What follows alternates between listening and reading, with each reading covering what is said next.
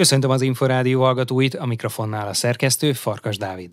Vívók százai olimpiai és világbajnokok sportvezetők köszöntötték szombaton délelőtt a Vívás világnapját a Vajdahunyad várában.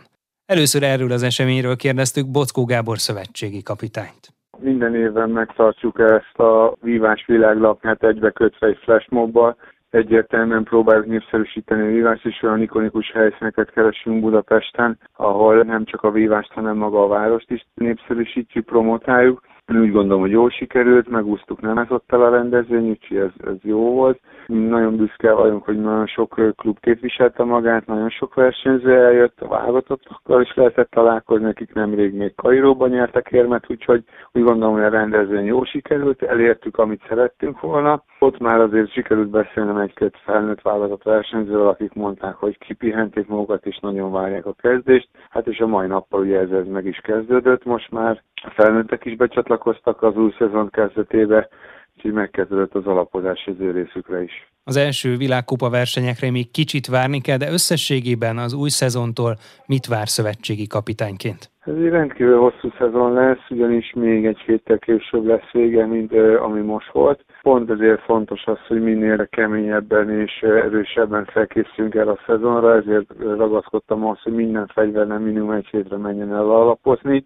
És az, ami legfontosabb, hogy gyakorlatilag majdnem fél évvel a kezdés után már elkezdődik a kvalifikáció, ami ugye egy elég kemény egy évre nézünk elébe. Én remélem azt, hogy áprilistól már mindenki úgy beélesedik, hogy a maximumot tudja kihozni magából, minél több értékes helyezést, pontokat, érmeket tudnak szerezni ahhoz, hogy a kvalifikációval minél több csapatunk kijusson. Bockó Gábort a magyar vívó válogatott szövetségi kapitányát hallották. Az előző szezon egyik legkellemesebb meglepetését szerezte a magyar női kardvívó válogatott, amely Kairóban világbajnoki címet szerzett.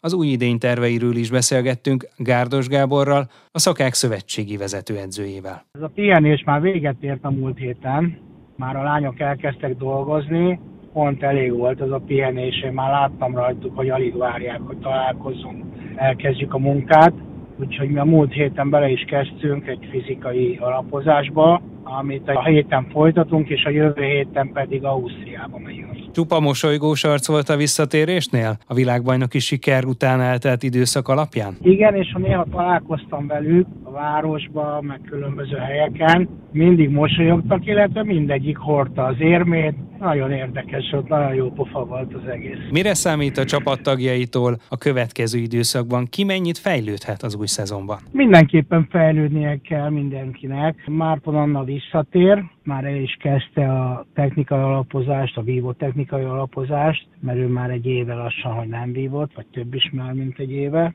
Úgyhogy nagyon összeszedett lesz ez a kis csapat, mert úgy látom, hogy most nem csak, hogy edzeni fogunk, hanem százszázalékosan, vagy 110 százalékosan fogunk edzeni. Mekkora rivalizálás várható? Mégiscsak egy versenyre csapatban legfeljebb négy ember indítható, és öten lesznek a négy helyre legalább. Hát ez nagyon jó dolog. Vég, azt kell mondanom végre, úgyhogy remélem, hogy óriási rivalizálás lesz, mert senki nem fogja megkapni ajándékba a válogatottságot.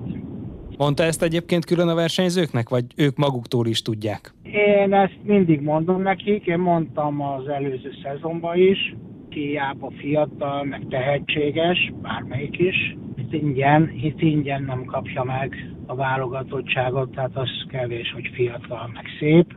Úgyhogy én ezt mindig mondom. Ami a legfiatalabbakat illeti, mondjuk Battai Sugárt vagy Szűcs Lucát, mire számíthatunk tőlük? Ez egy automatikus dolog, hogy évről évre fejlődnek, vagy ezért külön is kell tenni, hogy a fejlődési íve az töretlen maradjon? Abba különlegesen jó pozícióban vagyunk, hogy világbajnokok lettek, és most már mondtam is nekik, hogy most azért nagyon sok időnk van, hogy megtanuljanak igazán bírni. Hogy folyamatosan kell ezt tanulni, ezt a bívást. Még egy olimpiai bajnok, egy világbajnok is tud tanulni. Tud újakat csinálni és újakat tanulni milyen eredménye lenne elégedett a szezon végére? Tudom, még messze van a következő VB, de mégiscsak azzal zárul majd az idény. 2023-ban már elkezdődnek az olimpiai kvalifikációs versenyek. Most a világranglistán a magyar női karcsapat a harmadik helyen áll, ami szenzációs, és ez automatikus kijutást jelent az olimpiára. Hát ha négybe leszünk, én nagyon boldog leszek Többek között Szatmári Andrásnak is az edzője az MTK-ban. Mire számít, milyen idénye lehet neki, illetve az MTK-s férfi kardozók közül lehetnek-e még olyanok, akik közelebb kerülhetnek a válogatottsághoz? Arra számítok, hogy a Szatmári Andris most már egyre jobb formában fog lendülni, cél az olimpia. Most a világbajnokságon is szerintem remekül vívott, pekére a Szilágyi Áronnal került össze a nyolcba jutásért, kicsit később kerülnek össze, akkor talán még éremel is vívhatott volna. Nagyon bízom benne, hogy most már újra régi lesz.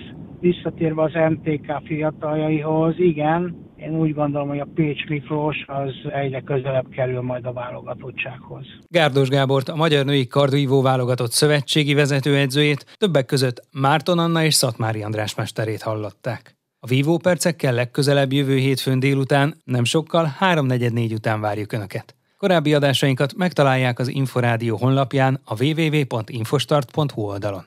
Most megköszöni figyelmüket a szerkesztő Farkas Dávid.